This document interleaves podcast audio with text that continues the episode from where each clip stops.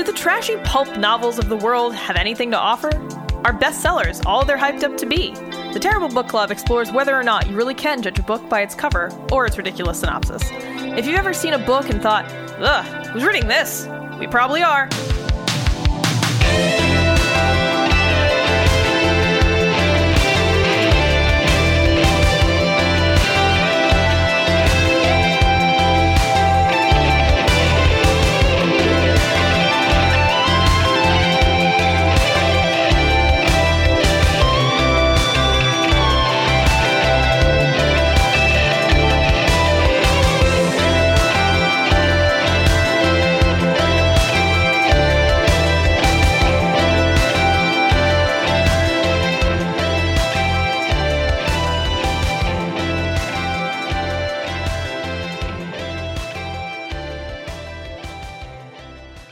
Hello and welcome to episode 122 of the Terrible Book Club. I'm Chris and this is Paris. Hello. This time we read Power Mage by Hondo Jinx, which Yeah, like, what is that? I can't. A person from the Star Wars universe wrote this book. yes.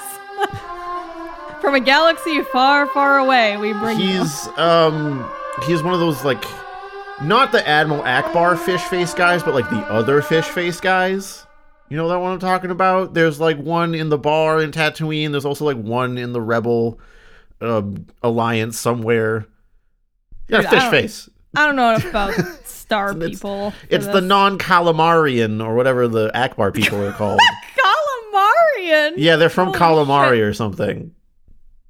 Wow. All right, anyway, this is by Hondo Jinx, one of the fish people from Star Wars. it appears to have been self published in August of 2019. We read this at the request of our patron Austin, formerly known as Tommy Wiseau. Ha ha! Uh, Austin's request was impossible to resist because he sent us the following message. I reflected greatly on what book my Patreon request should be. Should I inflict this pain upon others? But ultimately, with a great and heavy heart, I must request Power Mage by Hondo Jinx, because it has been haunting me, living deep within my mind at every moment of my day, and my Catholic Church refuses to exorcise this demon from me. I hope that I might I hope that I may find catharsis and schadenfreude in this request.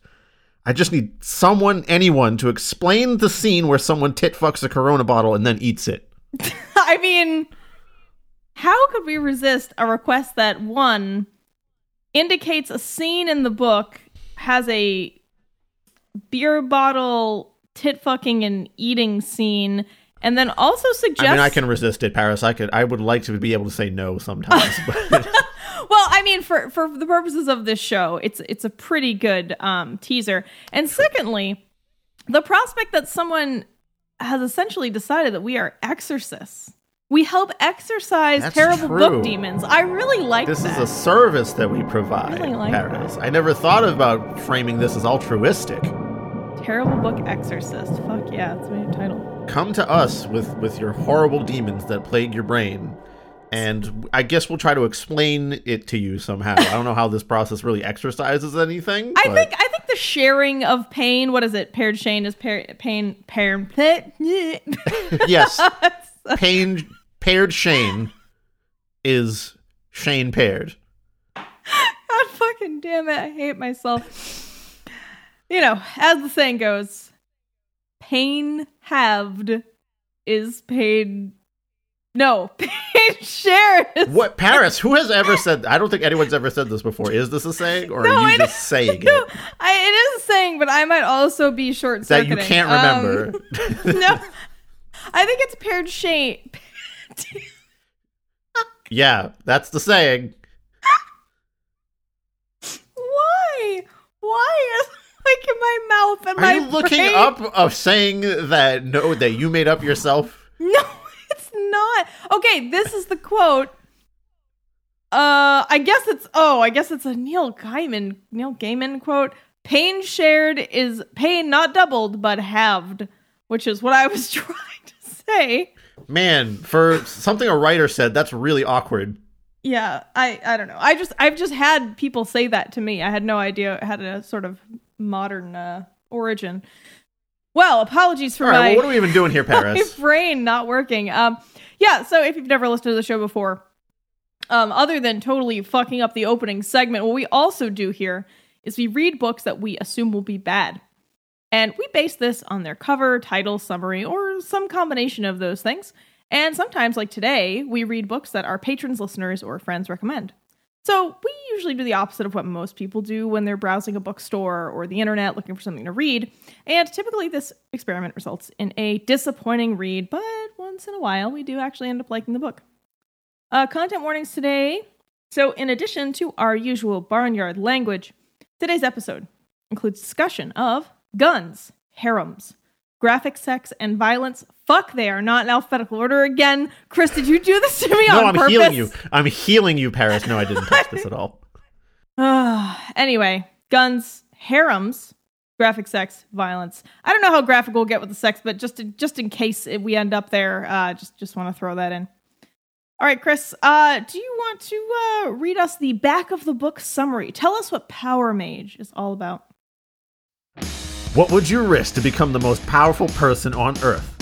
After discovering a secret psionic society, bull rider Brawley Hayes learns he has the unique potential to control all seven psychic energies.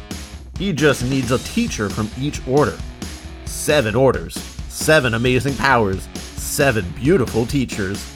Can Brawley bond with these women, unlock incredible powers, and destroy his enemies? This tough Texan will damn well try, but he'd better hurry. But you'd better hurry. What? What? Wait, it says. Wait, Hold on. Chris, did it you? says, but he'd better hurry, and then it says, but you'd better hurry.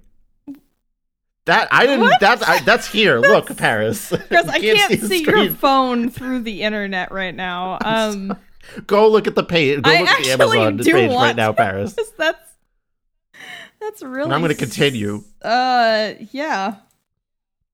Because everyone is hunting him. All seven orders, a shady government bureau, the psionic mafia, and they'll use any weapon from guns to psychic attacks to seductive sex to stop him. Warning Power Mage is the first book in an explosive series containing graphic violence, a modern cowboy who's tougher than a nickel steak, and a harem of gorgeous women who wreak serious havoc with their minds. Read at your own risk. Uh, I can confirm, Chris. It does say, but he'd better hurry, but you'd better hurry. I don't really know what they were going for. Like, now you're brawling. Why do I have to hurry? I don't- yeah. Why- I don't have to be anywhere. I'm not involved in this. Chris, this book is going to self destruct. This book is only for tough Oh, men shit. who are willing to risk everything to read this book to jerk off like three times. It's really. Ah. I oh, certainly risked everything reading this book. Anyway, we completely fucked up that entire opening segment, but why don't you hopefully you'll do better with the characters and setting and our well the summary that I wrote for you to read to everyone else. yeah. Um. All right. So our setting is Key West, Florida, for the most part, and our main characters are Brawley Hayes. Yes, Brawley. That's a first name, I guess. Um. Nina. It isn't Dragon Ball Z. Oh, but it's spelled differently. I think you were telling me. Spelled Broly, ah. but it's Brawley. Brawley. Um, Nina, Brawley's uh, big titty goth girlfriend stereotype number one. Sage, the I'm a nerd stereotype that is his girlfriend number two. Uh, Remy, the uh, Corona bottle tit fucker and glass eater earlier mentioned. Junior Dutchman, the Psy mob uh princeling? I don't know. He's like the son of the Yeah. head of the mob. Uh hazel who is an old seeker which is a type of magic person but not the terry goodkind seeker from that very popular series. Maybe maybe Different. use a- maybe use Get out here, different words. Maybe use different words. I know it's all horny and stuff up in here, but just stay out. Uh, then we have David, uh, Nina, the big titty goth, goth girlfriend. Uh, David is her brother, and Nina's dad, Xander. Um, and then there's also some various cops and side characters. But that's pretty much it. All right. So, in an effort to make these reviews a little less confusing, we have begun to give you plot summaries of all the important elements of the book so that when we're complaining about it, you know what the fuck we're talking about. So, I give to you Chris's summary of Power Mage. One day, an incel's idea of the perfect man, Brawley, is walking by some kind of cat related street performance when the cat is suddenly tossed into the sea by a mysterious force. Brawley decides to just think really hard at the cat and is able to telekinetically pull it from the ocean. Suddenly, he is dragged away by an incel's idea of the hottest girl ever, Nina. She is the big titty goth girlfriend meme, but with psionic powers, here to tell Brawley he is a psi mage, and then they fuck.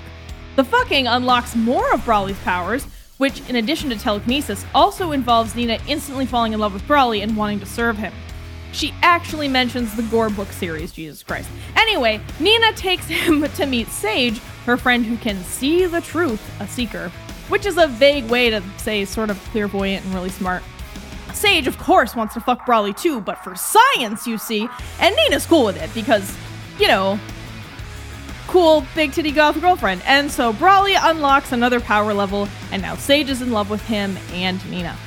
Meanwhile, that cat from the start was thrown in the ocean psionically by Junior Dutchman, we later learn, who is the son of the Psi Mafia boss.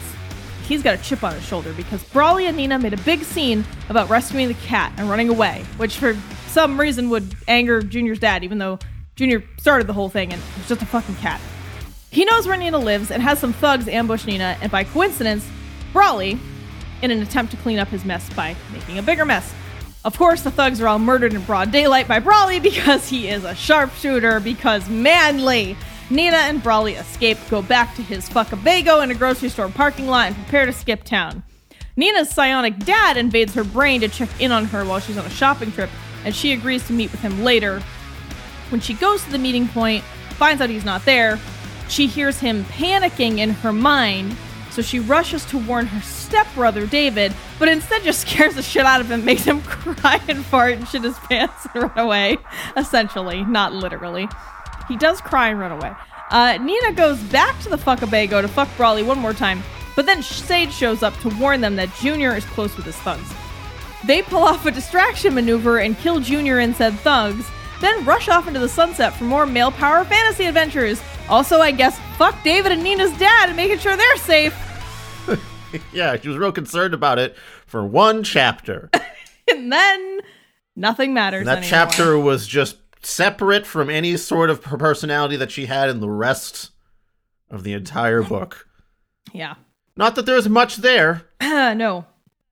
All right, so um I just want I want Austin to know that we have not forgotten about the tit fucking corona bottle glass eating scene and we will get there.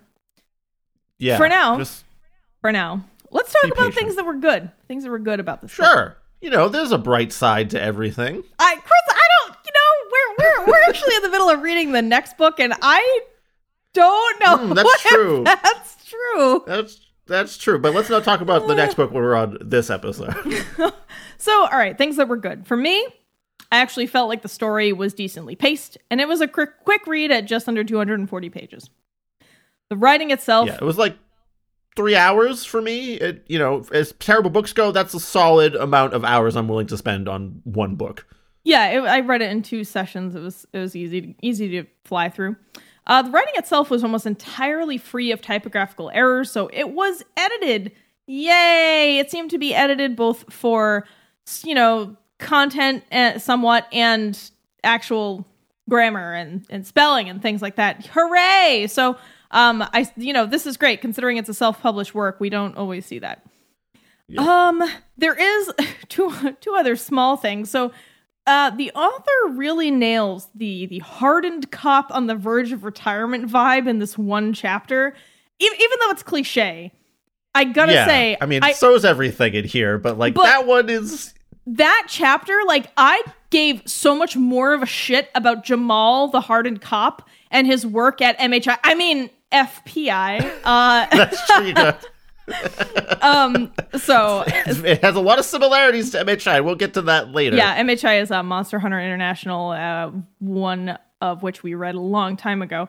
and they have a similar function. Like instead of sort of the FBI for monsters, they have like the FBI for the paranormal. It's the FPI, and Jamal is an agent in the FBI. But seriously, his chapter, I wanted to fucking ride with him. I wanted to read a book about Jamal. Give me more of that. Because his stereotype wasn't just walking idea of what manliness should be to anyone that is 13 and on the internet for too long. Yeah, and also he had I don't know, more compelling reasons for doing the things he was doing. So I really was like, damn, where is the book about this dude? Why can't I read that book? Um and uh my last good point is that either Hondo, the author, which that can't be his real name. Is that his real name? I feel bad if it's his mm, real That's name. not his real name, I don't Paris. think He's so. writing smut on the internet. you don't use your real name for that. I don't think so, but you know, in the interest of not being too big of a jerk, if it is someone's real name, I don't want to be too much of an asshole, but it does sound like a really lame made up name that you would pick, so whatever. Anyway, Paris, it's, if it's a if it's a real name, I will do something. I I don't know what I'm willing to bet for this. Chris, will I don't you know. will you eat a hat? Uh, probably not. My stomach's bad enough lately, man. I don't need to do any, any damage to it. Well, no, I mean like a nacho hat, not like a flop. Oh, a food. If it's a food hat, sure. Yeah, I'll eat whatever food hat you got for me. All right. Um anyhow, either Hondo himself, the author, or the Brawley character has the correct opinion about Tabasco sauce. And I would like to read that correct opinion to you because it was the only time in the book I went, yeah, I agree with that. I guess if it was a hat made out of like hardened Tabasco, I might have a problem with that because this is the correct opinion about Tabasco. All right, this is the passage I'm referring to. Y'all have any hot sauce? Brawley asked. Tabasco, all right? Brawley wasn't a big fan of Tabasco. He liked taste or heat. Oftentimes, you had to surrender one for the other. Tabasco dwelled in a weird twilight zone that didn't deliver much of either, but it was better than no hot sauce at all. I agree. I actually would rather have no hot sauce than Tabasco. Oh wow, no, I gotta have. I mean, anything is better than than no spicy. It's just like this watery nothing mm-hmm. sauce. Yeah, but if you put enough on, it's at least something. Nah, I'd rather have nothing. I'd rather have Terrible hot nothing. sauce club. All right. All right. Well, that that brings us to the end of the things that we thought were good about this book. That's it. Chris, I don't know. Did you did you forget anything, or was that it? No, that's you covered it. It's All the right. correct Tabasco opinion. That's about it. That's all I care about. Okay, cool. So, uh, all right. Well, we are already at the things that were not good section of this book. I mean, the opening line of the book. his name was Brawley Hayes. I mean, Brawley. I mean- like really brawl. He spends so much of the book like w- with the other characters making fun of him for the name also, which I guess you're supposed to take as yes, I understand how stupid this name is. I'm in on the joke with you. But are you or are you just justifying the fact that you can't come up with a better name because as we're going to see in the rest of this book, I'm pretty sure there's a stunning lack of creativity happening across the board for Mr. Jinx. Yeah, I I don't know. I I just don't think that the clever in joke of his name being stupid was as clever and fun as the author thought it was. It, it just was really I don't know. I we could have done without it. Just it's not worth it. Just pick a pick a more pedestrian name next time. Just just cut it out. Um Paris, if you would do me a favor actually, yes. Can you look up Broly from Dragon Ball Z on Google Images, please? I just want to get your raw reaction. Okay, images. Oh, oh, oh, yeah, that's I, terrifying. that's honestly with the way this book reads, he should have looked like this anyway. yeah. He should have just looked like Broly from Dragon Ball Z. Wow. All A right. walking mound of muscles. well. All right. Uh, yeah. So Broly, at the beginning of the book, explains how he ended up in Key West because he's from fuck, I don't remember Texas. He's from West Texas, and he says, "Oh, I had a dream where I saw all these things in Key West, so I figured I'd come here." And I'm like, "Dude, do you not know the difference between like?" A mystical calling and seeing advertisements, like I feel like, like advertisements will do that. that. They'll bury their way into your subconscious. That's how they work, and you might you might dream about them. Uh, so yeah, man confuses advertised mystical calling goes to Key West. Uh, that's how this book starts. I mean, I I agree. I've totally had dreams about like you know fast food that I see on billboards, just like I'm eating somewhere or something. I have a lot of eating dreams in general, to be honest with you. I mean, food is food is good. Um, and you know, I know in previous episodes we've discussed. We I think we've said like Tulsa as the epicenter of hell and various other places, but I think you know if we if we are in hell and it is in fact like a you know a tiered system Key West moved in upstairs. You know, in this book, Yeah, mm. it convinced me that Key West is an aspect of hell. Like it is a level of hell. Um, there's always Jimmy Buffett or a Jimmy Buffett cover band playing everywhere. Everywhere you go in It's Key also West. just muggy all the time, right? Isn't it just swampy all the time there? I don't know. I've never been to Key West, but the way the book describes it does not make me want to go. So there's just Jimmy Buffett everywhere. And I think Buffett people. It's the, it's the Buffett people. This is where the butter people come to retire, which further proves that it is a level of hell. Yes, exactly. So Can't talk too much about them this episode, though. We got to keep on the down low. They made themselves known to us. Let's say well, now we know where they go to retire. that's true. Where they go. So we'll find you, butter people. But anyway, I just thought it was really weird that there were there were like four references to Jimmy Buffett in a 240 page book. It just seemed a little excessive, and I don't know if he was trying to make the point that Key West sucks and all you hear is Jimmy Buffett, but I I couldn't really tell. Maybe that's the only thing he can think of that sounds kind of like Florida, like a Florida thing. Is Jimmy Buffett a Florida thing? I don't fucking know. But it sounds like Florida. I think that's the point. Ugh. So uh, there are a lot of. This is just a big old laundry list of stuff. So at the very beginning of the book, when he, you know, is walking by this sort of cat trick sideshow, and the cat gets tossed into the ocean.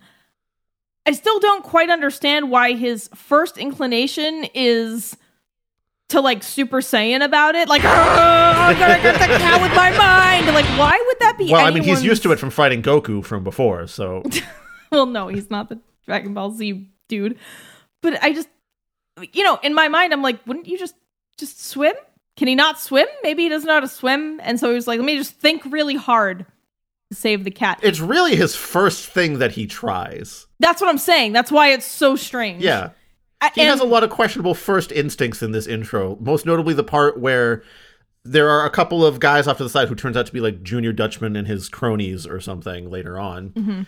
And they're watching this cat show, which I, I'm still unsure what the cat street show was. It was just a guy having his cats do tricks. I don't. Is this a thing in Key West? I don't know. It was a strange way to open a book. I was like, what the fuck? Anyway, there's a couple of because the cat is like climbing a ladder or some kind of Yeah, because she was gonna walk like a cat tightrope or something. I think. So some of these guys off to the side go, "Hope that cat doesn't fall off." And Brawley immediately wants to fight them. Um, like he's like, "I just wish I could go over there and punch those assholes."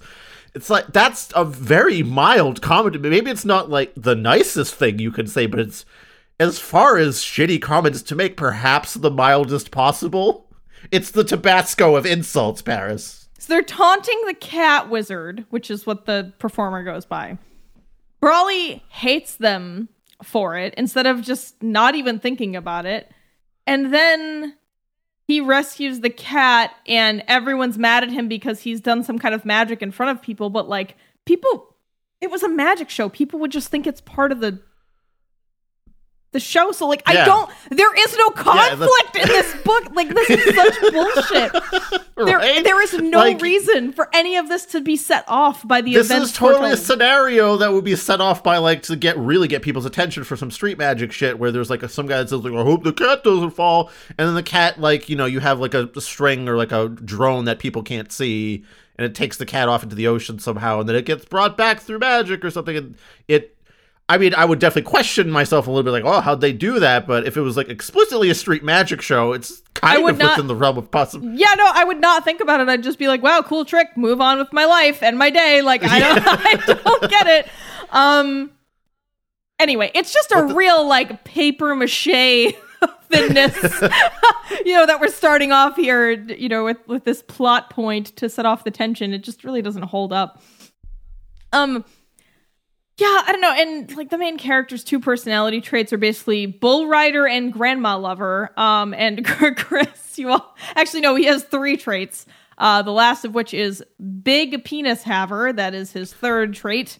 Um, Imperative for a, a male power fantasy erotica. yes. Uh, this, I, and I don't know if this is the author or the character. This is sort of the same question I had with uh, Emily Henry's Beach Read, but Hondo Jinx and Emily Henry either like they need to bone because they are both so into sharp, pointy bones. Emily was talking about collarbones and pelvic bones. and- Emily Henry wanted to wanted people scraping, scraping against each other, and Hondo here fucking loves collarbones. He won't stop talking about Nina's collarbones. I just I don't know. These two need to they gotta bang it out. Like just you two. Go right off into the fuckabago sunset. I don't like seeing bones. Yeah, it's a strange thing. Again, you know, people are into what they're into, but it is extra weird to see this again after we just saw the weird scraping stuff in the Beach Read book. Uh, so yeah, Emily Henry and Hondo Jinx, uh, a match made in literary hell. Um, so we can, I guess, we can just start talking about Nina. So as we've Oh said, yeah, let's let's talk about Nina. Nina- We've already talked about Brawley a little bit. Let's get to Nina. Yeah, so Nina is again quite literally the big titty goth girlfriend meme. If you don't know what this is, just Google it. Um, you know, as. Oh, that's a fun search. I yes, definitely search that. I don't know. I'm sure it's it's fine. Maybe not at work, but Oh yeah, it's definitely fine. yeah. but you know, it's it's this sort of uh I guess or shall we say goth slash alternative young woman who's 21 or something or 23 as described by someone who does not actually know anyone who looks like that in real life. She Or is partakes in any of that culture that that No. look might be associated with. she is like the er woman. She is slender and curvy and toned.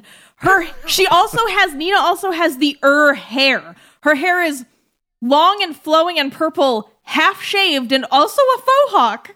And I just like all that together. I How do you I put that to Okay, so if it's long, I understand that it's she's got a long purple piece somewhere. Uh-huh. She's got the like the undercut, sort of like the Mm-hmm. side of the head shaved somewhat.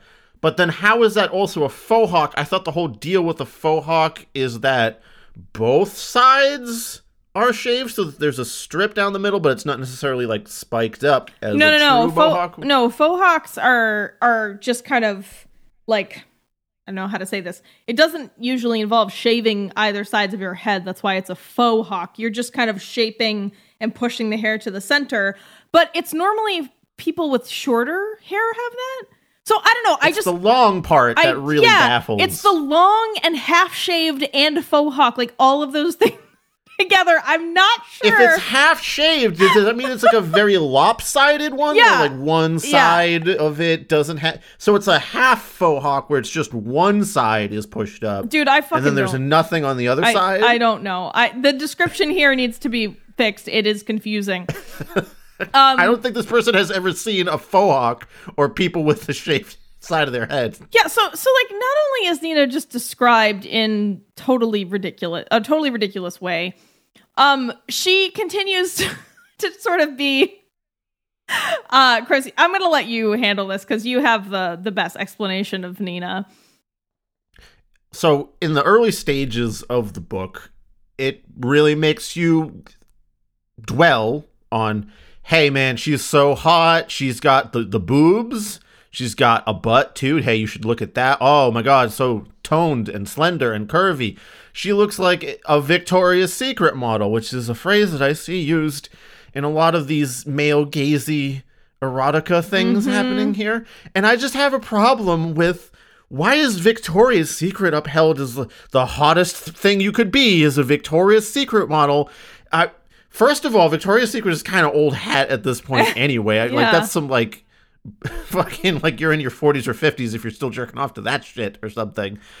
But and it it strikes me as something that It's for someone who is told by others what they should like, if that makes any sense, Paris. Yeah. Because yes, Victoria's Secret models are supposed to be because they have these runway shows and that's where the lingerie is sold and where you shop for the sexy underwear for your girlfriend. Therefore, those models have to be the sexiest, as we've heard from I don't know media and I don't even know where this is coming from to be honest for you because at this point there are so many other sources of where the hottest ladies are why not default to like Instagram model because I feel like that if we're talking about cliche looking conventionally attractive women that's we're probably getting more of them from there right that's where most people are getting their source of those kinds of images anyway Yeah. I kind of don't know where I'm going with this, Paris, besides the fact that this terminology strikes me as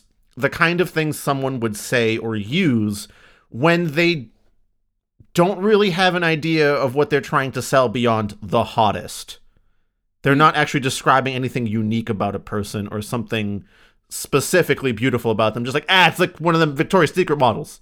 It's like one of those hot girls that are out there. Yeah, it's just unfortunate that all of these authors tend to fall in these same tired beauty cliches, like Western white beauty cliches of the Victoria's Secret model. Um, and this this came up in uh, not too long ago, a few books ago. This was also oh in in Hunted, Victoria's Secret Yes. model was also used to describe a fucking ancient goddess being hot. Like fuck you, ancient goddesses were like no, that does not make any sense. Um, but yeah, it just, I don't know. It just sucks to see this over and over again, um, especially when there's a lot of different types of beauty in the world. And like you said, Chris, I mean, when you asked, you know, rhetorically, I think, where is this coming from? Well, it's kind of coming from everywhere. It's coming from, you're being assaulted uh, by various forms of media at almost all times with these, these sort of white Western beauty standards. I think it's, it's pretty much everywhere. But like you were saying earlier, it's like people are just being told what to like and they don't even think about it. You know, of course, you have to like take in external stimuli to figure out what you like, but you Yes. actually have to do the step of analyzing it and thinking like, "Oh, people are saying, you know, this woman is attractive. Do I really feel that way or do I just accept it and just tell myself that that's what's attractive?" People really miss that step of like analyzing is this really hot to me and if so why and that's that's the part that we're getting to that's really kind of Yes. unfortunate here is that you know if you're into the victoria's secret model thing uh, that's fine if, if it's what you're really into but unfortunately it's kind of this oppressive idea that's sold to all people uh, women men etc and i think a lot of people just take it in without any sort of filtering or or critical thinking and yeah, I don't know. It's just really, and when you're reading a book, it's just tired. It doesn't give you any information. it's just like, oh, cool. Okay, that again. there was this line especially in at the beginning of the third chapter when again we've already been told how hot nina is about four or five times in just chapter two beforehand.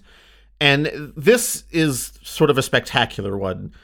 Nina parked and came down the sidewalk looking super hot in combat boots white short shorts and a star-spangled bikini top that showed off the tan perfection of her flat abs shapely breasts and sexy collarbones Oh my god, yes, I understand she's so hot. So hot to someone that is just a, a golem made solely of American propaganda and conventional beauty standards would accept, I suppose. Oh, yeah. And then right before or right after that, no, I think it's right after that, she ties a cherry stem with her tongue. You know, that classic Right, like, 90s oh. trick. How many times have I fucking had to like read that already? Why is that the, like it was it's cool maybe the first two times you see it and then you're just copying someone else's idea of what's hot. Have a little personality here. By the way, I have a huge bone to pick with, about the sex scenes in this in terms of hotness, oh which we'll get to when we get to, but I just want to say that I have like in terms of being uncreative, by far it's the sex scenes that make me the angriest. Actually, can I get into this now, Paris? Uh, I guess if you want to, go for it. Yeah, I, but we do have a few more Nina things to tick through after that. You know what? Let's do the rest of the Nina thing, and then I'll get on this rant because I have, Okay. I'm steaming about it. Oh, wow. All right. Chris is steamed.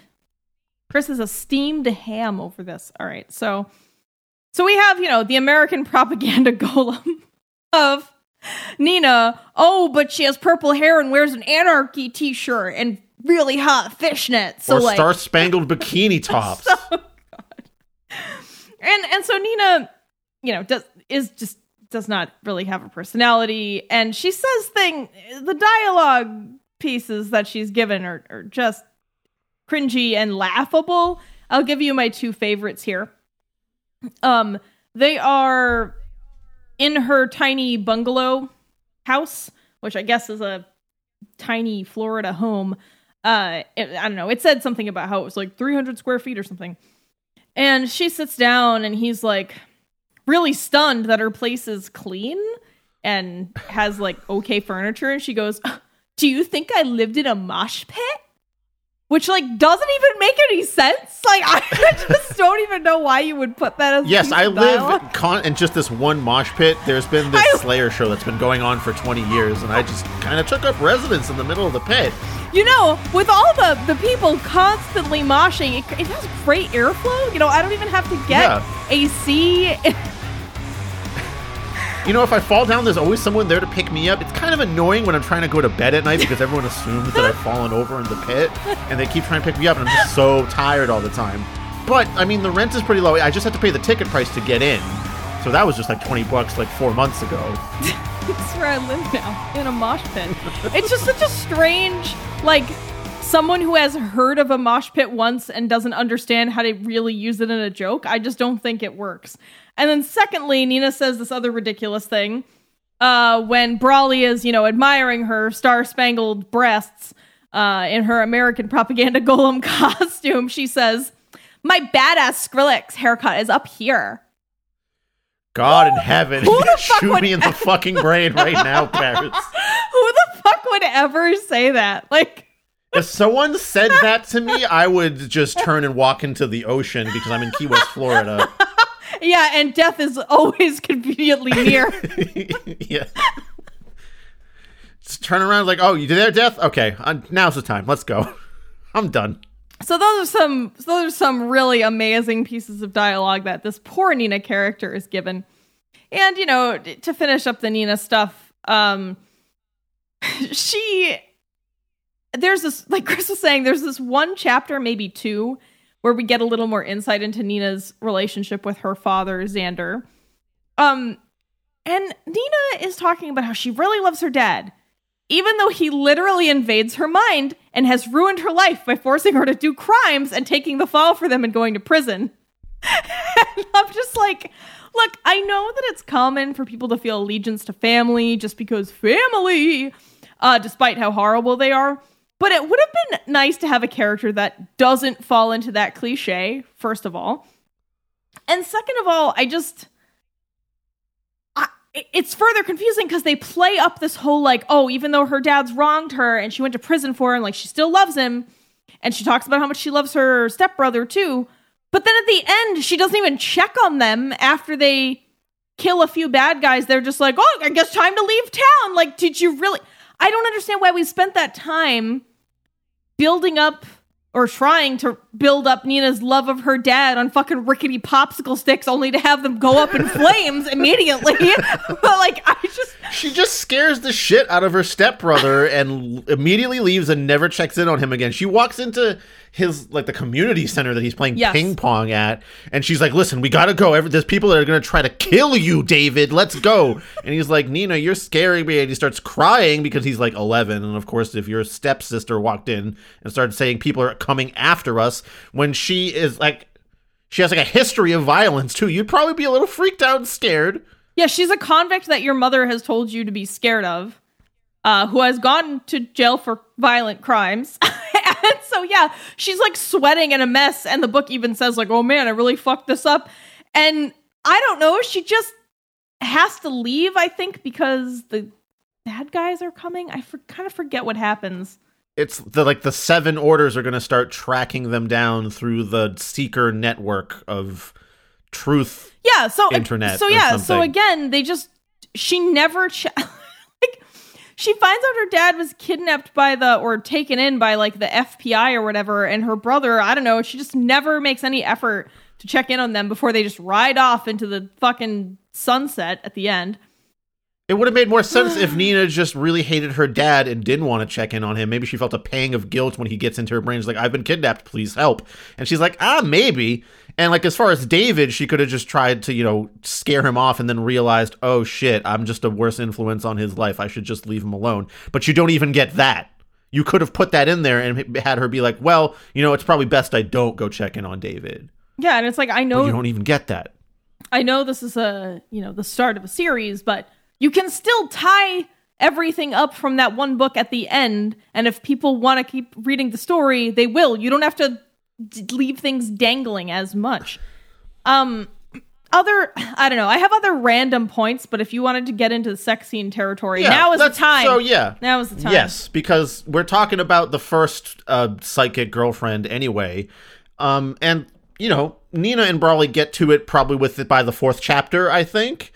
Nina takes him away from the cat incident scene and she explains to him what the deal with psionic powers is at a diner and then immediately takes him back to her place to fuck him. So of course there is the psychic sex stuff, but the psychic sex stuff all that happens is that the, oh they connect so good and when they get off at the same at the same time of course uh, there is some kind of unleashing of power. This is how Brawley unleashes his stra- unlocks his strand power. And it's so oh. good because it's like they're connected and the energy is coursing through them. And Nina has such a great orgasm and that she is bonded to him forever. But before we even get into that mess, that's all the sex scenes are in terms of the use of the psionic powers. It's just that the psychic power is, oh, he's so good at sex. But we don't use any sort of sexy psionic techniques. I can just throw a couple off the cuff here, Paris, for you. That Nina demonstrates that she can rub his dick a little bit with her telekinesis. Yet at no point is there ever a psychic hand job. why would you not? Why would you not do that?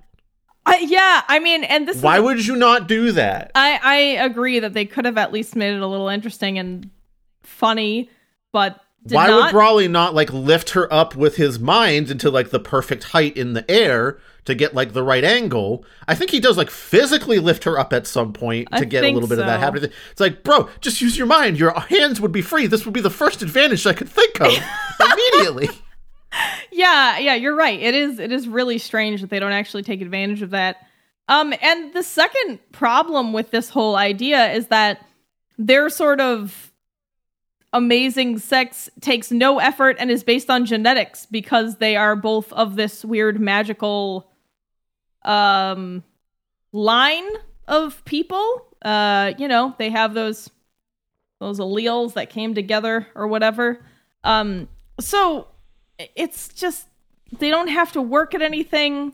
They just automatically have the best sex ever and automatically fall in love and are devoted to one another. It's like fucking There's Christ. no foreplay. There's No, no, no work to be done no. whatsoever. Not fu- no finding out what the other partner enjoys ever. Nope. There's like no, you know what they enjoy, Chris? like? They enjoy dick and hole. That's what they enjoy, and that is all anyone yeah, enjoys. That's the only That's thing the only that is thing. allowed at That's it. all. That's it. The only thing I could come up with, me, the creative person, the writer here, that's all I can write about is, and then the wiener went in the hole, and then it went out, and then it went back in. After that, the wiener left the hole, and then it came back. oh, and sometimes. But then Paris, some, but then, no, no, no. The then- other hole. Sometimes the other one. Oh, that's true. I'm sorry, I forgot. The other That's one. the twist. Is when he mm-hmm. leaves that one, and then he mm-hmm. goes in the other one. Yeah. Yeah. Big. That's my creativity as a writer. Paris. Big I literary never moves. considered to. Yeah. Woof. All right. Yeah. So the sex scenes are obviously just ridiculous, and I don't know. I mean, There's the, the, the last sex scene is just he g- glances off of her oh, pussy. oh yeah. Did you know that just by having your your genitals glance each other, you will have mind blowing orgasms where you just come buckets like everywhere. That like the littlest hair trigger possible. And I get, you know, he's trying to say, oh, they're already magically enhanced and like they're just so horny. The magic also makes them extra horny all the time. Like, I fucking, uh, I just cannot. I'm trying to think if we have anything else to say about that before we, because I don't want to have to come back to it. Can you think of any other like psychic mind power sex scenes? Like what other things could you do with psychic mind power? Well, like There's- you made a great point about having your hands free, or you could use your fucking mind hands. I don't know, grab a boob or a butt or something. I I don't know, man. We're not even talking about the other five orders of psychic powers that are described in this book. Like the tech, like there's like the tech psionic people, and they can like go into computers and shit. Like, why can't they like build the greatest VR sex thing in the world ever, or like the most intricate sex toy that knows exactly what to do with you at the right time? And then there's the healer people, which I'm sure will come into play later on if you're mm-hmm. into that whole idea. I'm not going to get too far into that one. But then, I mean, we also have the people that apparently part of psychic powers is also being able to change into animals. So, I mean, like furry paradise there, right? Oh Like, yeah, there's definitely going to be some furry shit in the later books in the series. I'm sure.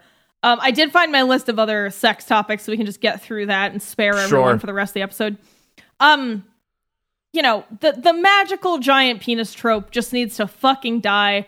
So tired of seeing it in media, and and by this I mean, man has big pee woman falls in love with him, best sex ever. It's like none of those things necessarily are caused by the other. I please stop with please stop peddling this idea that giant penises are great and that you know you can just have vaginal orgasms with giant penises all the time. It's like that's that's it's a minor it's not as common. and I also just don't like that that's kind of this ideal that you know people read these books and think oh yeah that's that's what i gotta aim for. Like for both men and women it sucks it sucks for any person with genitals. Um and there's also this whole like no one in this book really ever questions you know group sex or sex outside a relationship. It's just all because of the whole magic thing.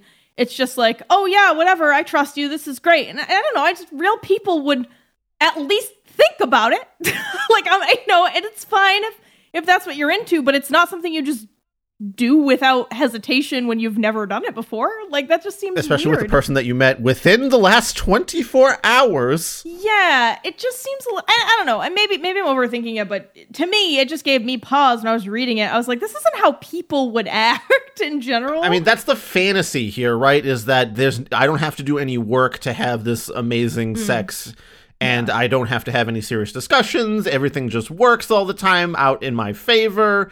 I don't have to worry about asking not even tough questions, just like basic stuff like how do you like it? Is this okay with you? What else should oh, we try? Are oh, you- I have my last point of thinking about questions. This is another book where there's no discussion of like condom use, safe sex, contraception, like these ladies gonna get pregnant. Oh wait, I'm sure the magic protects them from that too. Um, uh, yeah, I don't know. You got magical STIs. Like, is that is this a thing we need to worry about? It's just it's never mentioned, not thought about. yeah. So well, sex is clearly interlinked with the how you become psychically awake in the first place because that's apparently how you awaken the strand anyway. Yeah. So sex definitely has an effect in that I don't know mind aether field that they operate in or Mm-hmm. what have you. So there should probably be some kind of psychic sex STI out there that you probably want to be careful about. Yeah, and you also would think that because you know, if if this magic is linked to sex, that they would be, yeah, that they would have more of an I don't know an education about it. Like it would be less of a, I less of a shit show. I don't know. Anyway, all right, whatever. Sex in this book sucks. Although I will say. At first, Chris and I were very scared that we were going to have to live through seven sex scenes, and Chris did the math, and we thought we were going to have to read one sex scene every, what, 36 pages or something? Something like that if it was going to unlock the seven strands in this book. But uh, clearly, I'm sorry, you can't sell more books if you unlock all the strands right away. Yeah, so luckily we only had to live through like two and a half sex scenes, so better than we thought. Yay. All right, moving right along here. Um do we want to go into the whole dominance dude stuff or do we want to hit some random points before we go into that? I feel like the we should do the dominant Okay. stuff while we're here next to the sex stuff because that's I mean such a crucial part of Yeah. those sex scenes. So there's also like you know, of course, this book is just riddled with your hetero, cis, normative ideas about men, women, blah, blah, blah. For example, you know, the, like Chris already said, the Victoria's Secret model is the apex of all straight cis beauty. Nina drinks girly drinks, and Brawley only drinks Bud. Women prize their shoes as much as a mother bear prizes her cubs. Uh, Brawley also believes that most hot women live primarily on junk food. And there is a weird paragraph where he says it is curious that women can be both hungry and eat food. I just, I, I don't know if. She eats a can of SpaghettiOs really quickly because she's hungry. And Brawley is mystified, I guess, because women not supposed to eat fast. I think, or eat a lot because I think she asked to have some and then she finished it off, and he was like curious. Like I don't know, it's not curious. She was fucking hungry. strange behavior. She fucking want some food. Open another can I mean, of SpaghettiOs. Jesus. yeah, it's not hard. Wow, such a manly provider you are, bro. You got the SpaghettiOs out for her. Oh wow. Yeah. So so yeah. Don't bust out the fine silverware. well, speaking of manly provider, you know, so you have all these kind of shitty everyday tropes about masculinity and gender performance and stuff.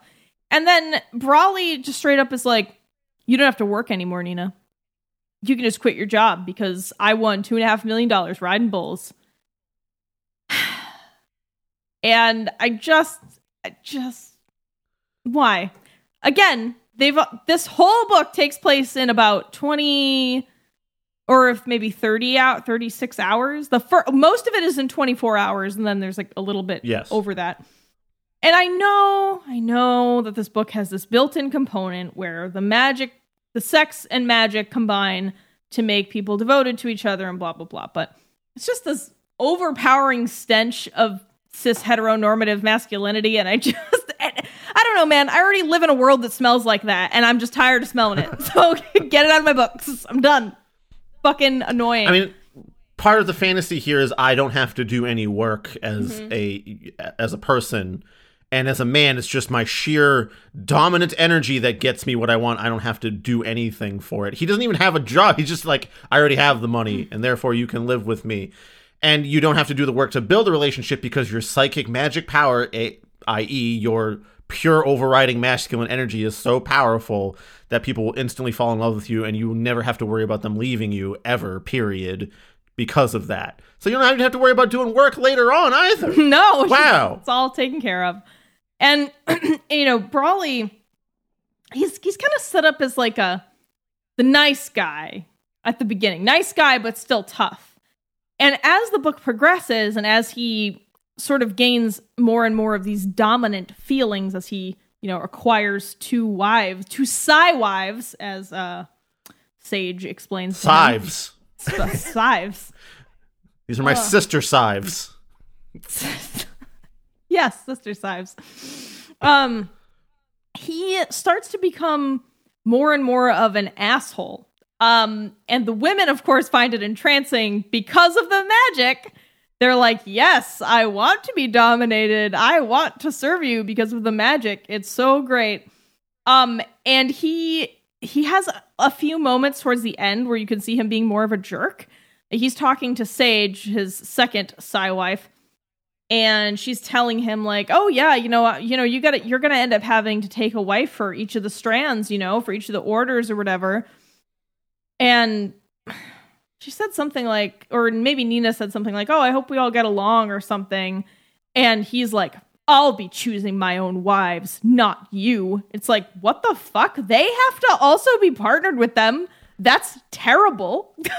to, to so not only at, like the book has written off any agency from the women at all at all points. Like they just get no say and that's that's the fantasy, right? A woman who just shuts the fuck up and does what you want and is essentially a sex slave with a bunch of other benefits and it gives the the only bit of agency at all is that they wanted to fuck him in the first place before the psionic magic part happened. That's true, but they did well nina didn't know that nina and brawley both didn't know they were going to get bonded for life forever when they had True. sex.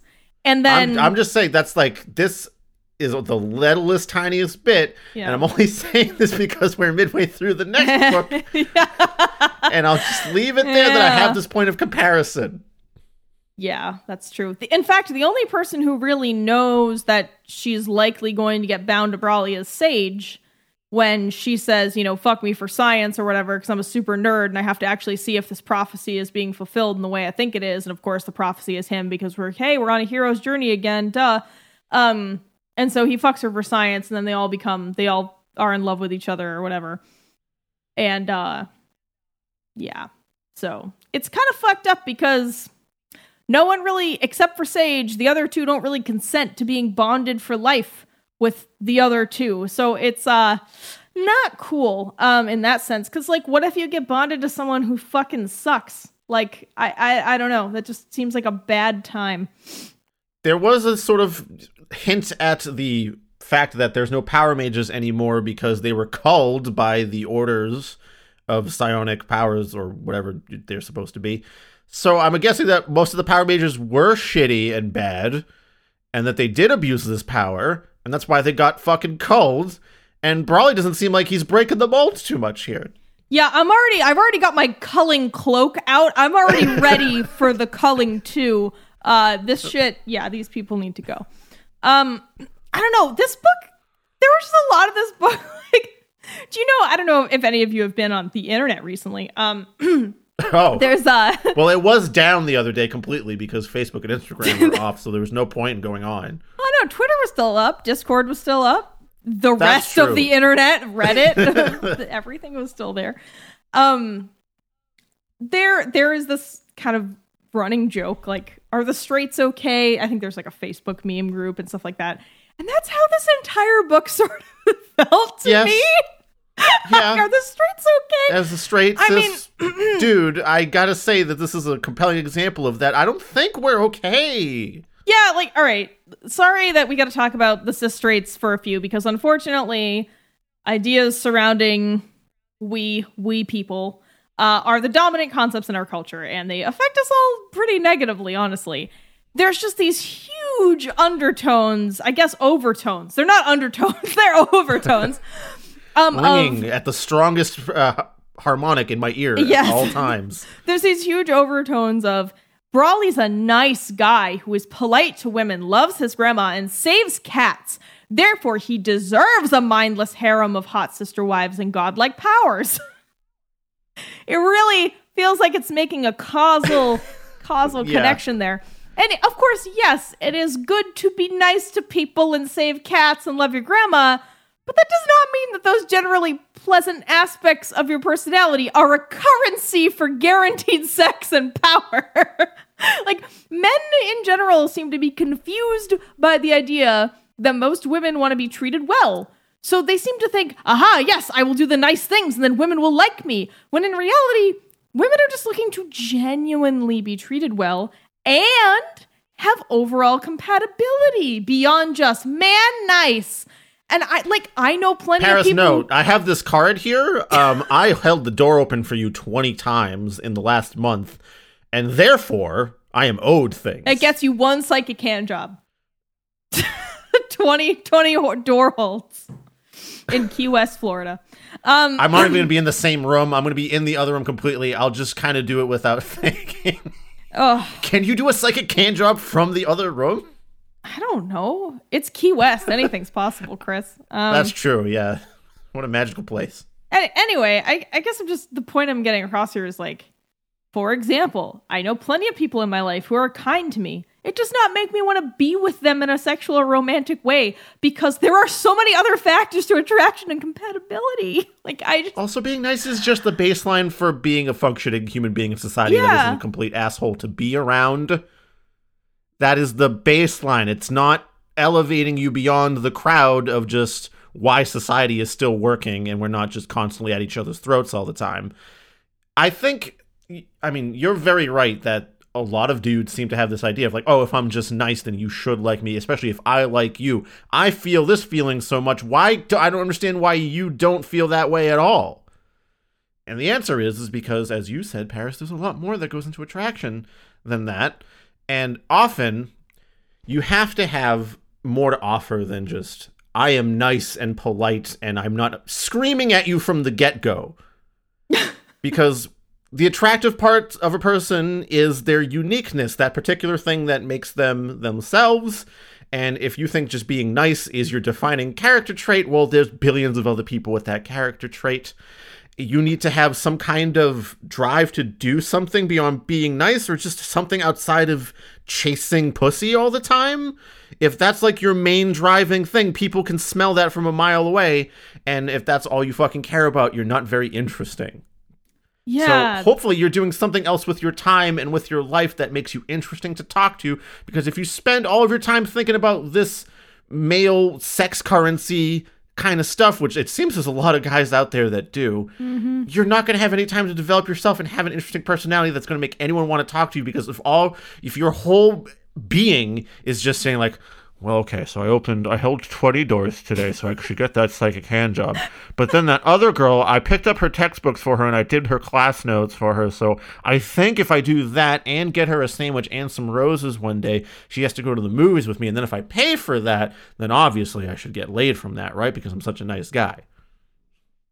Yeah. It's uh it's a lot more complicated and you can't really reduce human romantic and sexual experience to a fucked up formula that you cobbled together based on some Reddit posts. Like it's just I uh, I think that's that's all I have to say on that. But yeah, Yeah. it's just much more eloquently said than my rant just there. no, no, no. It, it's fine. You know, we both have similar perspectives on it. It's always good to say things in different ways. You know, get through to different people that way, or you know, anger a whole different group of people as we often do.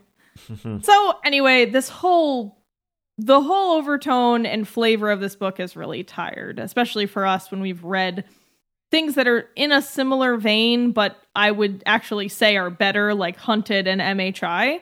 Um, this so I didn't do a ton of reading, but just a basic uh a basic kind of googling on this this harem genre that's apparently quite popular. Um I think a lot of people trace it to Japanese stuff from the Mm, I want to say it was 90s. It might have been might have been earlier than that. Might have been the 70s. but- No, 90s for sure, because I remember um, I watched a certain harem anime in Hmm. the late 90s and the early 2000s. It was called Tenchi Muyo. If you all know that shit, um, don't make fun of me for it. I'm sorry. we were all children once. We all At least it wasn't our- Love Hina. Love Hina was boring and stupid. Oh wow, Chris, you're more steeped in this than I realized. Uh oh, Chris is a recovering a recovering haremer. Um, I was a 12 year old boy in the Yeah, 90s it's- with access to the internet. Anime happened to me, Paris. You can't stop that. it's okay. It comes for us all. Um, actually, and, and I would actually, um, I would actually push back against that origin and say that the, the a lot of the ideas that co- that are associated with this modern harem stuff actually come from Orientalist fetishism, which has its roots in drumroll please colonialism. Yay! There it is So, again. Uh, yeah, there it is again. So I think that there's actually a longer tradition of this sort of fetish fetishization of the idea of a harem, you know, from from an exotic part of the world and having all these women devoted to you and whatever. It was it was this point of fascination um among white western folks in the I don't know, like 200 years ago or so. So, anyway, there's an unfortunate long history here, I think. Anyhow, we can talk about a few other things that were weird about this book that are, you know, even if you disagree with us and all, even if you're really horny for like having seven sister wives or whatever, I still think that there are other things in this book, some of which we've already pointed out, um, that make it not great. So we have this whole real basic ass hero's journey shit again that makes this book just another layer of tired, you know? Um, we have a prophecy that, of course, the straight white guy fulfills because he is the chosen, magical, all powerful dude. His hot female companions who fall in love with him immediately for no reason other than magic. Nothing bad ever happens to anyone in the main party. You know, you have a lot of Deus Ex Machina saving people. For example, you know, Brawley is uh, in a gunfight and he's like, uh oh, I can't leave these bullets everywhere because I think he had like hollow points in his gun. He was like, fuck, if they, you know, if they find these, they're gonna know it's me or something. And so he just goes, "Ah, I know," and he uses his mind powers to just vacuum up all the bullets and run away. I mean, How do you specify I only want to pick up the bullet casings and not just any sort of lint or dust or small items in the area? well, I mean, it's it's like you, you would use your hands. Like you have control over your hands, Chris. I presume that their psychic psy, psychic powers would work similarly. Prehens- guess- uh, you have to be prehensile looking at- mind tails. Like Do you have know. to be looking at each individual bullet to suck them up, like to see it, or can you just like say all bullets behind me that I can't physically see come to me now? Get thee behind me, bullets. I don't know. Like I, I have no idea. That's what I'm, I just want to know if it's a line of sight attack or if it's an area of effect attack, Paris. Oh okay? yeah, I just... I, think based on this, it's an area of effect based on what the book uh, actually okay. had in it. Listen, if I'm Um, implementing this into my Power Mage D and D campaign, Um, you know, then there's like the the uh the sort of like paranormal FBI or whatever the FPI. They end up covering up Nina's involvement in the shootout where all the gangsters are murdered because they actually want to capture her and her dad. So they sort of want to keep her out of the the normies' eyes. So they they cover up her involvement so she's able to like get away and like fulfill the rest of the plan she had with Brawley. And that's another just I don't know. It like the FPI doesn't even end up getting her. I mean, I guess they get her dad, but just didn't and the way they do it is also ridiculous. They have powers too, and they the way that they cover it up is just absurd. They basically just tell people they they kind of like mind wipe people, sort of Men in Black style, where they just tell them like, "No, you did not see us put heroin in the van," and they go, "No, we did not see you put heroin in the van," and you know that's kind of it. It's not very creative or clever. And then the, the last part of this that's that really got me about the magic system and sort of this hero's journey thing. So they so Brawley not only is able to access new powers if he fucks a woman who has that specialty, right? Every time he has sex with a new Psy wife, both he and the wife get get a power boost. And so that was already already was making me go like, well, if that's the case, are people just having orgies all the time? Like are all these magic people just fucking constantly because they need to keep I boosting their power levels? I think it's only when you open a strand from someone else, but then you'd be just hunting down the virgins as much as you can be like, I'm the ultimate virgin Yeah. fucker, and therefore I have the highest power level. Right. And then almost at the very end of the book, you discover through dialogue with uh, I think the villain, Junior Dutchman or whatever, or someone like that, you discover that people also get power boosts when they murder other magical people. And you're just like, wait, wait. Wouldn't this create an insane power vacuum, like, and a war? because, Yeah. like, have I- you never heard of Highlander? I guess so. Oh.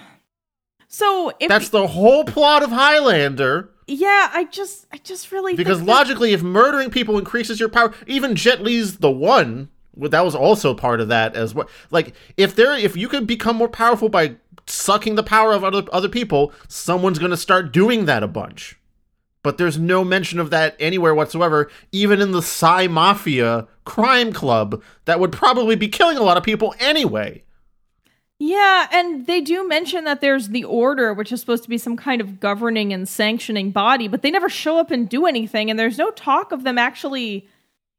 I, don't really know what they, what their deal is, what the FPI's deal is. Like I, I just feel like in this environment with this magic system, you would end up with endless murder orgies and everything would just collapse. Like Key West would just float off into the ocean. I, I mean, I just, I, I don't, I don't know.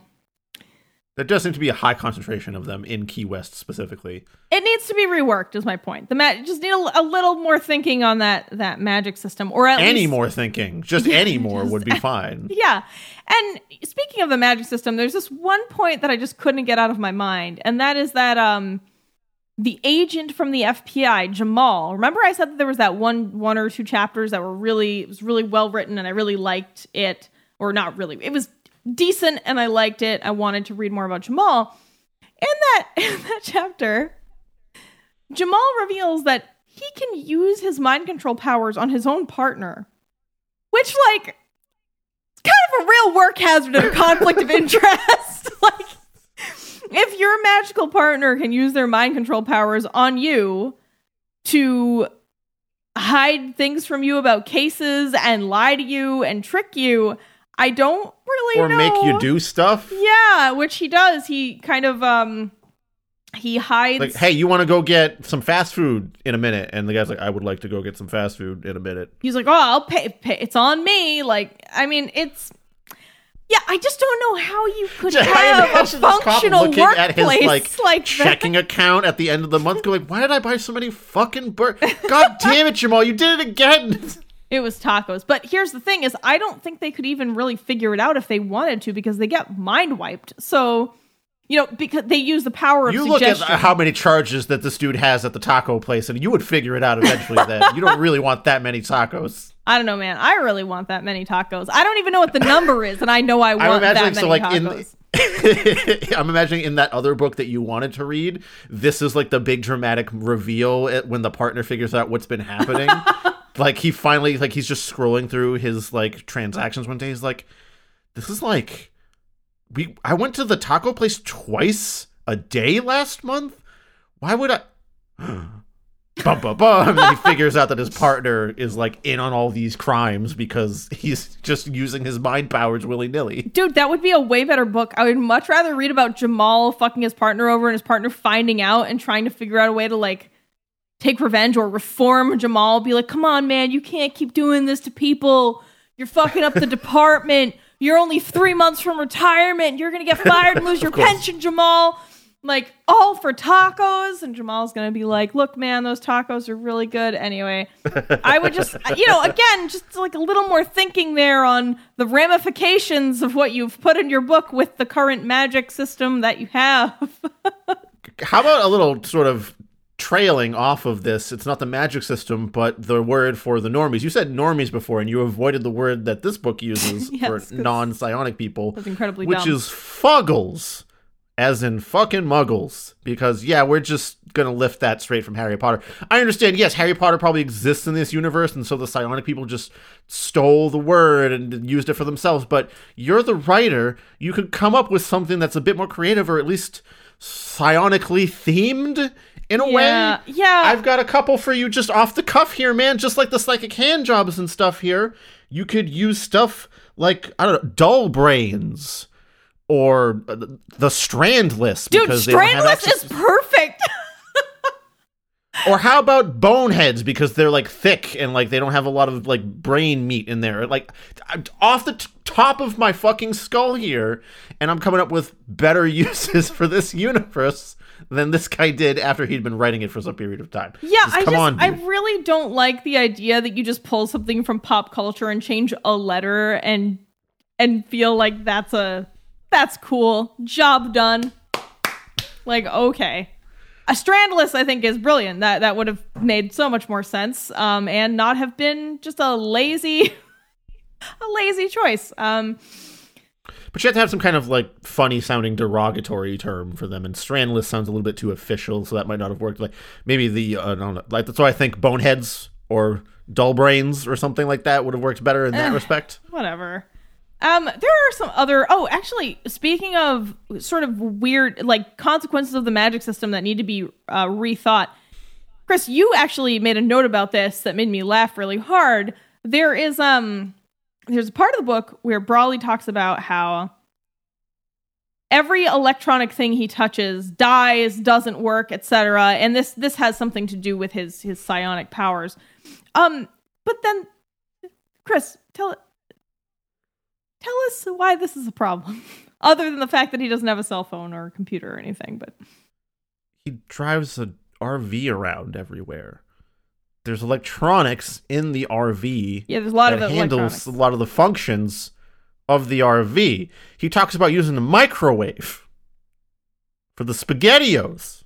No, the spaghettios he eats cold. Oh, I'm sorry. That's a specific. but there's definitely point. a microwave in there.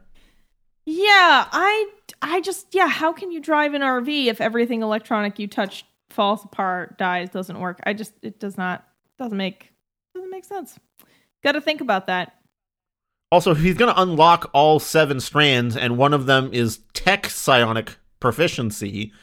Yeah. Is that just supposed to be like his latent tech psionic power spilling out or something? There seems like there's going to be some kind of conflict there later on. If this man, who has never used a smartphone or a computer in his life, I suppose, is supposed to Mm-hmm. make use of this tech strand, he's not going to know how to fucking turn on his iPhone. How's he going to use this psychic? Oh yeah, I guess I guess we didn't really go over all the strands because frankly I didn't remember them, and have to. they don't. We don't matter. fucking have to. It doesn't matter. Don't It doesn't matter. matter. But there is a tech related one that comes up once in the book. Um, I don't know. There's and then there's there's these like lines of dialogue, and of course, oh, you know what we need to do? We need to talk about the tit fucking and eating a glass beer bottle That scene. I want to close our our chat about this book with this. I feel like you know Okay. Austin's been waiting for this, and I think this should be the final point. okay, well, all right, go go for it, go for it. Austin asked us to explain to him this scene, and I expect that means why is this scene even in here when the character that does it, Remy, just rides off into the night after having done the Corona titfuck slash glass eat scene and is never seen again. Should I read so it? if you sure we might as well if austin pointed it out specifically we might as well grace everyone else with this I also find that it's kind of confusingly written. Um all right, so here let's keep this in mind. We are in a bar that is full in Key West, Florida. You know, this isn't a private moment. This is a public moment. Her A plus rack strained against the thin fabric of her tight black tank top, and her impressive muscles rippled, bringing to life the countless tattoos covering her body. There was something feral about her bright white teeth, dark irises, and the powerful grace with which she moved, and yet her face was strikingly beautiful in the classic sense, the type of beauty you see only once or twice in your life. She was a study in contrasts, a bad girl with breeding, like a top model with royal blood who had given it all up to win a world title in an MMA while shooting gonzo porn in her free time. Remy sat down, putting an arm around Nina's shoulders and pushing halfway onto her stool. That wasn't a trick, she said, grinning at Brawley. This is a trick. Remy slid the bottle of Corona down the front of her shirt and pulled her hands away. Her full round breasts trapped the bottle between them. Brawley couldn't help but stare as drops of condensation rolled off the bottle and trickled down Remy's firm boobs like beads of sweat. Incredible, aren't they? Remy said, and gave her tits a squeeze. But they're not my trick. This is. Nina groaned. Brawley slipped a comforting arm around her tiny waist, but couldn't look away as Remy squeezed her boobs, flexing and relaxing, flexing and relaxing. Each repetition worked the bottle up and up until its tip reached her bright red lips, which slid over the bottle and sucked. Lowering her head, Remy deep throated the long neck. Then she tilted her head back, and the bottle popped free of her mesmerizing breasts. The bottle sunk deeper until only a few inches jutted from her mouth. The rest bulged in her pretty throat. her li- wait like Chris's the face! part of the bottle that was bigger than like the neck went down Uh-huh, yeah. too yeah. okay Her lips gripped the bottle's girth as she swallowed, greedily chugging beer. Foam drained from the corners of her mouth and ran down her throat and over her breasts, wetting the tight black fabric. Still eyeing Brawley seductively, Remy gulped down the beer. Then she pulled the bottle from her mouth, wiped one muscular, heavily inked forearm across her wet, sexy mouth, burped, and threw back her head with rich laughter. Wow, Brawley said. That was quite a show. I'm not done yet, handsome, Remy said. Don't, Remy, Nina said. Seriously. Remy shoved the bottle back into her mouth and crunch bit the long neck clean off. Then she started chewing. Brawley couldn't believe his eyes. He'd seen a guy once in a honky tonk chew a piece of glass about the size of your thumbnail, but Remy had bitten off the entire long neck, and he could hear the shards snapping as her jaws worked. What the hell are you doing, girl? Remy laughed again, and Brawley glimpsed a mouthful of glass and blood. He grabbed Remy's arm. It was smooth and hard with muscle, like a python. Spit that shit out, he said. You're cutting yourself. Remy pulled her arm free, then took Nina's drink, flicked the umbrella over one shoulder, and threw back the sweet but strong concoction. She swished the liquid for a few seconds and gulped it down. Brawley winced. That is not good for you. Remy laughed and stuck out her tongue. Brawley was no stranger to trauma, but he winced at the sight. Remy's tongue was all cut to hell and bleeding like crazy. Only then it wasn't. Remy was watching him intently, watching him watching her. And he couldn't stop staring. At her tongue, specifically. Because as he watched, the bleeding slowed and stopped. The terrible gashes shrunk and closed. You want to kiss it and make it better, lover boy? Remy asked. Brawley stared for a moment, second guessing his eyes. It's, it's already better. Remy swept his beer off the bar and chugged the rest. You want to kiss it anyway? All right. So, the whole point of that was to show you Remy's regenerative properties because she is of the carnal strand. They are basically Wolverines, they can regenerate. Um, but it was just such a You mean, ridiculous you mean Wolverine, way. the superhero, not literal Wolverines in real life, No. which cannot regenerate as far. There's only one Wolverine. You said Wolverines as if it was the animals and not. I don't know, superheroes. Just There's a bunch of them. Just want to be clear. Normal Wolverines out there in the world, they will not regenerate if something bad happens to them. I don't know. Wolverines are tough as fucking hell. They might regenerate. They're tough, but you like. Wolverines. Sorry, I turned into your like 60 year old mom who was like, I don't know, the Wolverines, you know. But uh yeah, so that that's just a taste of the the flavor we're a experiencing nice here. glassy bloody taste of this scene and i guess an explanation was requested here. And as you said yes it's to reveal the carnal uh, folks out there that can heal themselves. But also at the end of the book brawley gives this hint of like i know who my next one's to be. And you know for sure it's remy because she much like nina is the big titty goth gf personification and sage is the nerd girl who is dirty on the inside personification. Remy is the don't stick your dick in crazy stereotype personification. That's all that is. Is like, uh, like the the sort of that stereotype of like, oh, the sex will be really good, but she's because she's so out there. That's what she is, and that's what this is set up for. If you want the baseline explanation of why this scene was in there, that's the reason. As for if it was a good idea, I have no explanation for you because I have a lot of questions that arise from even if you swallow the glass and you're healing, does that mean you constantly have to be expending the psychic energy as it travels through your gut? It mentions that there's only so much psychic energy that you can use in a certain period before you need rest. So while you're resting and the glass is in there, is that just doing all the cuts Well, without the you being able to heal it on the way? the Carnals aren't psychic powers. They're the other type Oh. of power. I forget. There's like they split Sure. them in two. But there must be a limited resource, right? Like you can't just keep it go. I get, you know, they don't explain it, but I don't know. It just seems like a lot of extra work when you could have, I don't know, spit the glass out too, saved yourself a lot of work. Well, Still would have impressed him, right? Yeah. Um, I mean, I think there's also a third reason that this scene is in there just for titillation because we get a scene that's literally focused on breasts and sucking a beer, like you know, presumably a penis, right? That's the, that's what we're getting here. Yeah, yeah. Um, oh, presumably parasite. I think. I Presumably, think that's what they were getting at. pretty sure based on context clues. okay. So I hope that answers your question. Uh, yeah, Austin, I, I don't I don't know that it was a great idea. I mean, at least it had a reasoning beyond simply titillation, but it's still not great. You could have introduced the Carnals in any way. She could have cut her wrists open. She could have cut her hand off, and that yeah, you know, it didn't have to be this weird breast and dick sucking beer bottle thing. like it's obviously, you know, there's To me, there's- it's why the whole, like, all almost all of the bottle, there was only a couple of inches outside of her mouth. Yes, because You have to unhinge your jaw for that.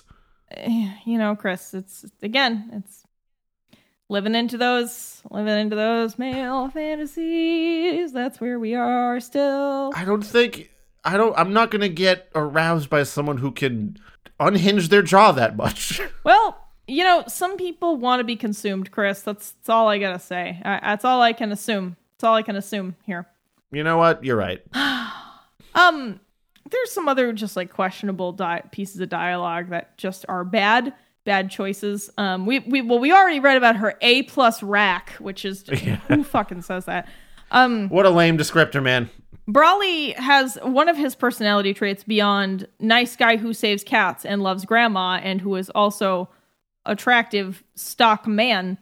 Um, he has this trait of not letting pain show and not complaining. And he says that he got really great, great advice from his grandma, which was never complain, never explain, which sounds like terrible advice. Um, I I don't know. Sorry, grandma. You that's bad advice. If you never complain and never explain, then you only leave people to guess what your intentions, thoughts, needs, and desires are, which sounds like a bad time as a human in the world. Hey, why are you so upset? No, I can't complain or explain. I Cool. simply must sit here and be mad and Yeah. not tell anyone why. And then he he he's talks about this a few times, and one of the lines related to this that really got me was uh Brawley had never understood why injured people complained or made faces. It didn't help a thing. They're not doing it because they think it's gonna help, man. It it feel bad, and your body, your muscles just do things sometimes. Yeah. He's so cool. He doesn't cry or wince or care about pain. That's how cool Brawley is. That's how cool you want to be, reader of this book. You want to have no outward emotions. You want to never explain yourself or complain or talk about how you feel. there you go. Or even tell anyone what you like while you're having sex, which is the central point of this book. no, everything is magical and I have to do no work, and that is that is why. Um there's also a line in the book. Sometimes we have to act like monsters to save the people we love. I don't know, do we, Mr. No, Jinx? I don't think so. I don't think we do. I don't think we do. I don't think that's necessary. No, this is in rela- um, in reference to when Nina comes in and makes David cry and fart and shit his pants and run away.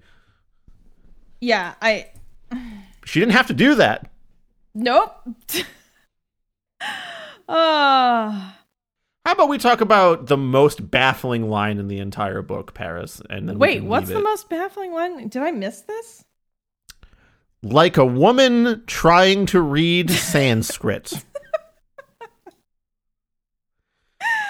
I forgot about that. so the context, I believe, is Nina is trying to read something, right? That's the context. Yes, Nina's just trying to read. So I forget what it what it was. Actually, I guess I could just look it up if we really wanted some context. Ah, Nina is looking at fancy ping pong paddles for her brother David. Uh, glancing at the prices, Nina winced. The nice ones started at forty bucks. Nina stood there, biting her lip, studying the speed, spin, and control ratings like a woman trying to read Sanskrit.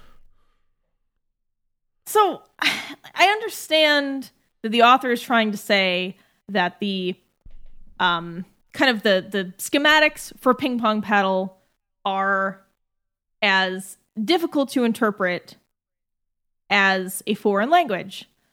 But like a woman trying to read Sanskrit just sounds like you're saying Sanskrit is only a language for men or non women. and I know that that's not what he was intending, but the structure of the clause makes it feel that way.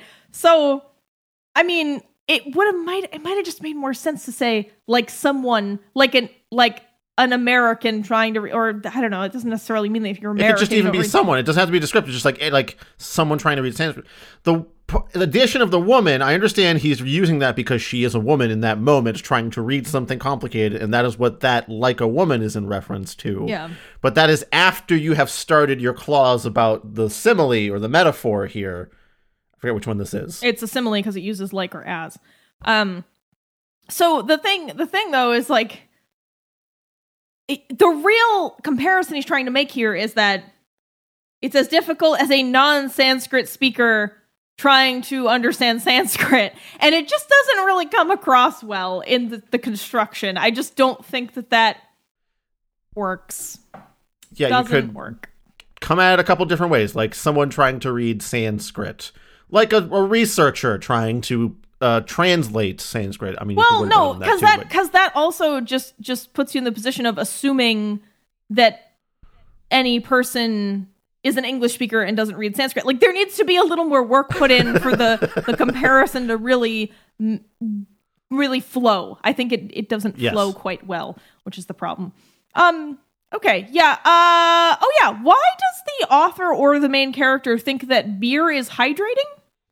It's a strange thing that happens a couple times in the book where Brawley is so thirsty and he's like, "Oh, I'm so thirsty." Oh, a beer. Drinks a beer and then he drinks another beer. In some cases he drinks an entire six, six pack and he's like, "Oh, I'm I'm not thirsty anymore. Great. Really quenched my thirst." And I'm like, beer dehydrates you. I don't know how to tell you this, man, but like, if you're thirsty, you gotta drink some fucking water. I don't understand why. And it's not like, oh, I'm, I'm craving a beer. Like, no, he is thirsty, looking for something to quench his thirst, which is for water, Brawley. It's water. Water. But water's a boring drink with no flavor. Yeah, men don't drink water. Men only drink Water's water when it's, drink. when it's stewed with hops and bottled. Anyhow, I'm done with this. Chris, can we can we fix this? Chris, can we fix this? All right, um, we're gonna have to. I'm gonna put my contractor voice on here. It's like we're we're gonna have to rip out the whole magic system here. I mean, what you've got here is basically, um, uh, your whole thing needs to come out. You got some you got some masculinity mold in here, just mucking it all up. We're gonna have to rip out the whole plot wall. You've got a fundamental problem when you let that whole you can get more powerful by killing other psionics part through without vetting it first. You really should have paid attention to that. It's going to bring the whole thing crashing down your the second anyone starts to think more about it and asking yourself why the psimopsters wouldn't constantly be murdering other psionics for more power. Also, having a needless division between internal and external powers, like the whole psionic versus magic, which is what the Carnals were, kind of mm-hmm. thing, I just seems a little redundant when you could it, it just make it all mind powers because in the end we're all just thinking really hard to do the thing, right? Like even Remy must have had to like flex a brain muscle or something to just mm. start healing. I don't think so, but yeah, I I agree with you that the the division is needless. I don't think yeah. I mean, having divisions of what kind of power being a cert different strand, that's basic magic school, you know, the different houses or schools of magic. That's pretty basic stuff. That's fine. Um, but I'm going to recommend going back to the whole drawing board on the thing and just really thinking through the consequences of a decision you make before committing to it. Just spend, I don't know, a day or two going like, okay, if this was the case, what would logically follow after that? And seeing if you could spin something out of that instead of having to just try to constantly untangle knots that you've created for yourself because they don't fit your male power fantasy. Yeah. Uh yeah. I I mean for me honestly my notes were pretty I have kind of similar recommendations to uh when we read Hunted. I think it was Hunted, not Haunted. Hunted, yeah.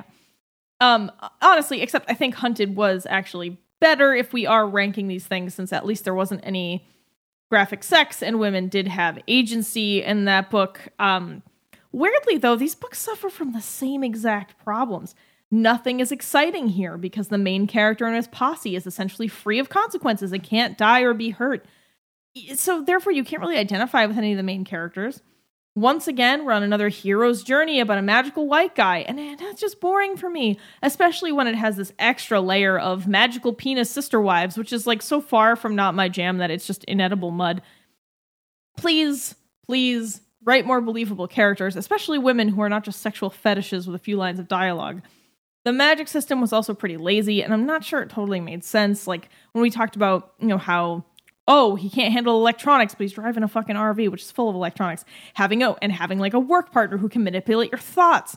Um, if everyone can gain more, power by fucking and murder, I feel like it would accelerate to a fevered open war where there would be intense regulations on sex and murder, which honestly would have been a way more interesting book. um, Yeah. there's talk of the order, but they never show up and do anything.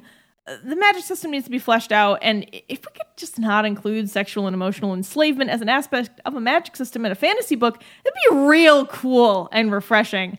I mm-hmm. dare say at least Terry Goodkind did his in an inventive way with Confessors. And while we're here, I'm gonna be honest. I'm gonna say that I'd rather read another fucking MHI than read any more of this harem shit. If you can only really create a harem or a polyamorous situation by tying it to magical automatic love via sex at the cost of actual agency and affection, especially when women and femmes are involved, fuck off forever. Sorry, but like, even though MHI Yeah. had like way more bullets than pages, I still would rather go through that because at least it was mostly action. And yeah, there was like some misogyny and stuff, but it was always fade to black. It was very gun porn yeah, I regular just- porn. Just give me the gun porn. God, I don't even like that, but I'd still rather. At least you know we had trailer park elves and other interesting things going on. This this Yeah. So a credit to the MHI author, I suppose. I think I now understand why so many people like his books. Because Yeah. this is the fucking cesspool that those books are floating above. Like Yeah. this- All right. Well, I think that brings us to a close on our thoughts about Power Mage. Thank you, Austin, for recommending this to us. We certainly would have never come across this. Definitely not. Um Yeah. All right, patrons. I'm going to give you a nice sleepy thank you for tonight. Thank you, Dari, Greg, Veronica, Will, Dee, Jared, Lynn, Dinya, Yakub, Bobby Blackcat, Lycoris, Elliot, Kieran Martin, Jay, Scott, Luchek, CTAP1, Miri, Yanka, David, Julius, Anya, Anonymous, Patricia, Austin, Donnie, and our newest patron, Crimson Paladin. Wait, if we have a paladin, does that mean we have a terrible book army now? I suppose at least we have a leader for it. We have a ter- the beginning of a terrible book defense. Yes. Someone's got to be Ranger class. Someone, someone's got to be like the spellcaster. Yeah, what about you, Anonymous? You want to be the ranger? Patricia can maybe cast spells. I don't know. Senia, you got anything up your sleeve? Um, anyway, thank you, Crimson Paladin, for joining our ranks and I guess protecting us and being our de facto military leader. I suppose we've made that decision for you now. Welcome. Thank you for your support. Um, a lot of responsibility to take on. Thank you. if uh, if you also want to help support the show and uh, arbitrarily be assigned really big responsible roles, you can uh, become a patron on our Patreon, patreon.com slash terrible book club. You can subscribe and or watch and comment and like things on our YouTube channel. Uh, or you can follow us on other social media platforms such as Facebook, Instagram, Twitter, or Goodreads. Most importantly, though, we'd really love if you shared the show, gave it a review, maybe told somebody about it. That'd be cool. Uh, if you want to contact us directly, you can send us a message on the aforementioned social media platforms, or you can send an email to us at terriblebookclub.com. Terriblebookclub at gmail.com. That is, terriblebookclub.com is just the website. It's not Yeah. the email. You put that in your email bar. It's it'll come back. That mail demon or whatever that Google sends out. It will summon the mail demon. Uh, so instead, That's what it sends back to you when you like use your the Gmail mailer and it demon. goes to an yeah, yeah. It's, it's they're out there, man. I mean, it, it it's from email hell, Chris. I don't know what to tell you. Yeah. We all know email hell is real. Um. Anyway, if you want to email us, send an email to terriblebookclub at gmail.com. Well, I think it's time to say goodbye.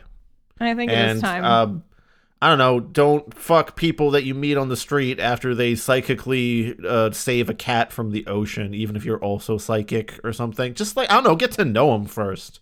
yeah, watch out. You might end up bonding for life accidentally. Sounds like a big commitment to make accidentally. Oof. Yeah, unlike Crimson Paladin, who is completely willingly becoming the general of our Terrible Book Club defense. a terrible book defense captain captain crimson paladin um yeah oh man sorry i think i'm just still i i feel i was mad about this book and then we started reading the next book and now i'm just stuck in this this terrible miasma of horrible sex Mhm. books and i i just i just want to leave i don't want to be here anymore Yeah. I don't want to be here either, but February is coming up not too soon either, so we're probably going to get right back into it at some point. uh, yeah i hope we get Maybe a we'll try to find something romance angle that isn't a sex book. No, we have a patron request coming up that's a romance, but it's no, Oh, okay. it, but it doesn't have any graphic sex. So, Phew. At Uh, least that. yes. Well, we'll see you then. Um, if we have, if Crimson Paladin has still held up his defense against the Butter People, uh, for us. and and their elder brethren, the Buffett people in Key West. All right, Godspeed, Crimson Paladin, and the rest of you. See you later. Bye, Chris.